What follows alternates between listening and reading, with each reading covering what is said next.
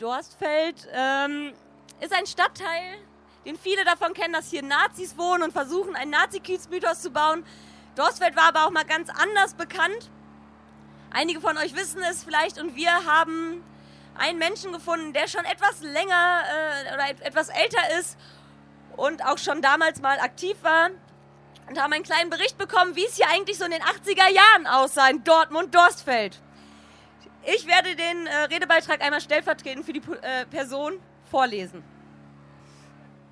Anfang der 80er Jahre des vergangenen Jahrhunderts gab es auch in Dortmund, wie in den meisten anderen großen Städten Deutschlands, viele besetzte Häuser. Viele dieser besetzten Häuser befanden sich hier in Dorstfeld. Die Taz veröffentlichte damals regelmäßig eine Liste der Städte mit den meisten besetzten Häusern. Dortmund befand sich meistens unter den Top 5. Die Stadt hatte in Dorstfeld viele Privathäuser aufgekauft, die sie leer stehen ließ, weil sie abgerissen werden sollten, um für teure Neubauten Platz zu machen. Der Häuserkampf der 80er Jahre in Dortmund begann am 24. April 1981 abends gegen 22 Uhr, als die seit 1979 leerstehende Helmutstraße 35 von ca. 40 HauskämpferInnen instand besetzt wurde. Damals gab es noch keine sozialen Medien wie Twitter, Facebook und Co., sondern es wurde über Telefonketten informiert, sodass innerhalb kurzer Zeit viele UnterstützerInnen zum Haus kamen und sich die ganze Nacht und kurzer, äh, die ganze Nacht und auch den nächsten Tag bis zu 800 Menschen im und vor dem Haus aufhielten. NachbarInnen brachten Kaffee, Tee und Brötchen vorbei. Die InstandbesetzerInnen begannen mit der Renovierung, um für die Wohnungen und die Nachbarschaftsräume zu schaffen und luden zu, einer Nach zu einem Nachbarschaftsfest ein, um Kontakte zu den Unterdorstfelder AnwohnerInnen herzustellen. Danach ging es Schlag auf Schlag. Am 1. Mai wurde die Wörthstraße 22 und am 9. Mai die Dorstfelder, der Dorstfelder Hellweg 15 Stand besetzt. Kurz nach der Besetzung des Dorst, Dorstfelder Hellwegs wurde im Hof das Café Randale eröffnet, wo unter anderem Christian Tasche, der später als Staatsanwalt im Tatort bekannt wurde, als Feuerschlucker auftrat. Es folgten noch einige Häuser in Dorstfeld, aber auch in Hörde und in der Seidlitzstraße, in der Nordstadt, in, in der kleinen Kielstraße und in der Gronaustraße und im alten Mühlenweg wurden Häuser instand besetzt. Die Stadt setzte den BesetzerInnen der Helmutstraße ein Ultimatum von zwei Tagen, welches sie auf eine Woche verlängerten und lehnten Gespräche mit den BesetzerInnen ab. Die BesetzerInnen starteten eine Unterschriftenaktion, bei der innerhalb weniger Tage mehr als 20.000 Unterschriften zusammenkamen. Aber die Ratsfraktionen lehnten eine Vermietung an die BesetzerInnen weiter ab zu einer Podiumsdiskussion über die Sanierungs- und Wohnungspolitik der Stadt am 29. Mai in der FH, die von über 200 Menschen besucht wurde, erschienen alle eingeladenen Vertreter der Stadt nicht. Am Morgen des 3. Juni rückte die Polizei an und räumte die Häuser in der Helmutstraße und am Dorstfelder Hellweg.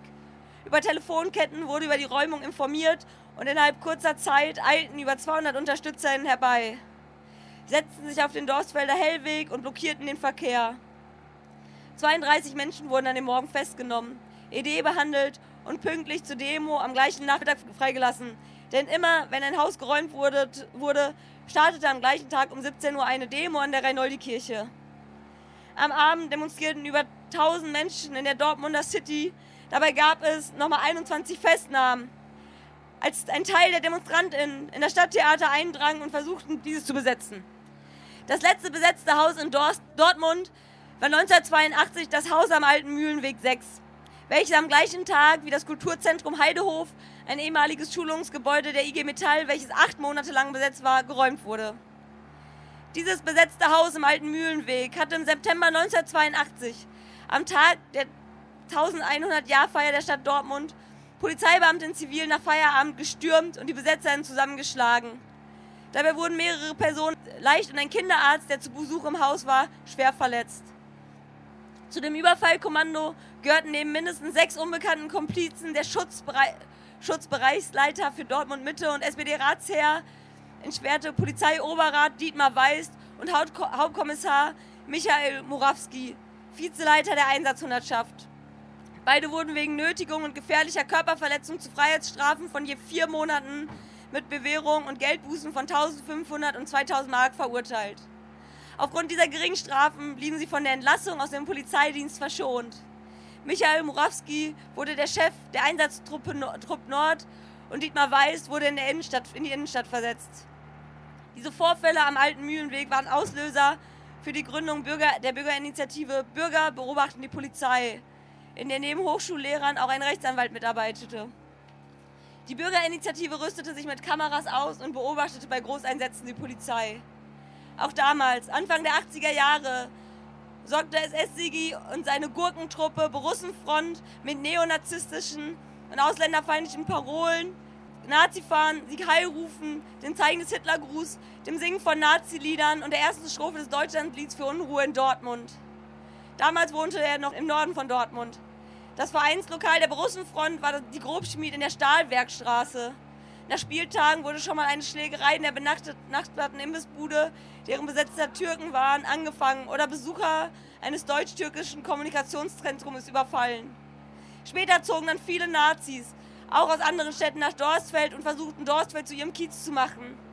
Da ihnen dies aber nie gelungen ist, allenfalls gab es einzelne Nazi-Häuser, aber nie einen Nazi-Kiez, verabschiedeten sich im letzten Jahr einige führende Nazi-Kader von der mehr Nazi-Kiez Dorstfeld und zogen frustriert ins sogenannte Mitteldeutschland. Zitat Michael Brück zu seinem ehemaligen Wohnort Dorstfeld. Diese Regionen sind im Endeffekt verloren und da braucht man keine Politik für diese Menschen machen, weil die nicht zu erreichen sind.